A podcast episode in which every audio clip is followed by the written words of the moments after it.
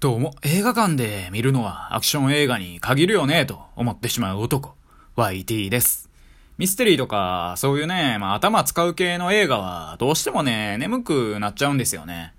暗い室内、座り心地のいい椅子、そして難しい話。もうね、寝てまう三大要素が勢揃いですよ。一方のアクション映画、おお、すげえ、で終わるんで、まあ頭空っぽでいけるんでね、最高やなと思ってまうわけなんですよね。はい。今日はですね、花火ってどこでやるんだよっていう、そういうタイトルでお話ししていこうかなっていうふうに思います。突然なんですけど、あなたは花火をしたことはありますか？私はまあ少年時代に何回かしたことがありまして、一番古い記憶だと小学生の時ですかね。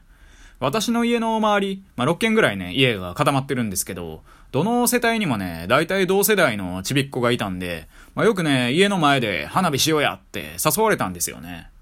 ただ、私が住んでるところの近所、なんでかわかんないんですけど、女の子しかいなかったんで、まあ私終始浮いてて、本当はね、あんまり参加したくなかったんですけど、私には妹がいて、で、その妹はね、喜んでね、生きよるもんですから、まあ当然私も参加することになって、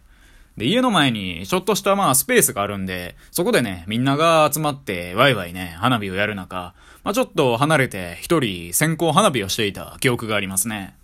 で、3本ぐらいね、一人で先行花火をやってるわけですよ。そしたらね、まあ2個上の女の子、H ちゃんがやってきて、うわ、先行花火は、締めでみんなでやるのに、一人でそんなに使わんといてってね、まあ苦言を呈されるっていうね。まあ全然ね、みんなの分残ってたんですけどね。まあこういうね、ハキハキ系女子って絶対ね、どんなコミュニティにもいますよね。っていうね、まあそんな思い出が花火にはありますね。で、その小学生の時から月日が流れまして、中学生の夏休みとかですかね。当時ね、私は野球部に所属していたんですけど、まあ夏といえば結局は花火なんだよなっていうことで、ある日ね、野球部の友人たちと花火をすることになったんですよ。ただ、基本的に花火って住宅街とか普通の公園とかで、まあ、できないじゃないですか。禁止されるところばっかりなんで。で、先ほどのね、お話は、親御さんたちご了承のもと、家の前のスペースで各家庭のちびっこが花火をするって感じでやらせてもらったんですけど、まあ、我々がね、勝手にやる分には花火なんてできる場所なんてね、あんまりなかったんですよね。なのでその家の近くで花火できるようなところってどこにもないんで、住んでるところからね、30分ぐらいチャリで行ったところにある川でね、花火をすることにしたんですよね。まあでもね、花火していい川なんて基本的に存在しないんで、そこもね、ダメなんでしょうけどね。なのでまあ、その説はすいませんってことで。まあゴミとかはね、ちゃんと全部持って帰ったっていうことと、まだね、まあ少年だったので、まあそこら辺はご勘弁いただきたいかなと思いますね。ていうかまあ、花火ってね、できるところ全然ないのに、あれ売りさばいてるのはいいのかっていう疑問は禁じ得ないですよね。例えばね、東京都内在住の方が夏場に花火したいわ、花火したいわってなってね。花火ってコンビニでも売ってるんで、買うのは容易ですけど、できる場所って多分ね、全くないと思うんですよね。だとしたらね、花火ができる場所以外で売るなよってね、ちょっと思っちゃいますよね。で、まあ、先ほどの話に戻りまして、中学生の我々はね、まあ、川でワイワイ花火してたんですよ。そしたらね、なんか、ものすごいね、でかいカエルの鳴き声がね、突然聞こえてきたんですよね。ゲーゲーみたいな感じで、まあ、泣いとるんですよ。で、めっちゃ気になるじゃないですか。その音が鳴ってる方にね、まあ、どんどん近づいていってみたんですよ。そしたらそのゲーゲーがだんだんだんだん大きくなってきて、でね、まだちょっとね、離れてる距離だったんですけど、まあ、遠目に見たらね、めちゃくちゃでかかったんですよね。で、思わずね、まあ、ちょっとしたおばちゃんぐらいのサイズやんでね、まあ、突っ込んでしまったんですよね。マジでね、はじめ最初見た時ね、小太りのおばちゃんが座ってるんかなって思うぐらいでかくてね、あれはね、愕然としましたね。んで、そのおばちゃんじゃなくてカエルがね、まあこっち振り返ってきたんですよね。まあそしたらまあ普通にカエルだったんで、まあよかったなって思いましたね。っていう思い出も花火にはありますね。で、そこからさらに月日は流れまして、これは私が高校1年生の時の話なんですけれども、まあ、別の高校になったんですけど、まあ、中学時代からずっと仲良くしていた友人 F 君に、まあ、ある日ね、花火しようやって誘われたんですよね。で、まあ、ええでってことで行くことにしたら、彼の高校の友人が4人ほどいて、で、そのうち3人はね、完全に初対面だったんですよね。まあ、1人だけ知ってて。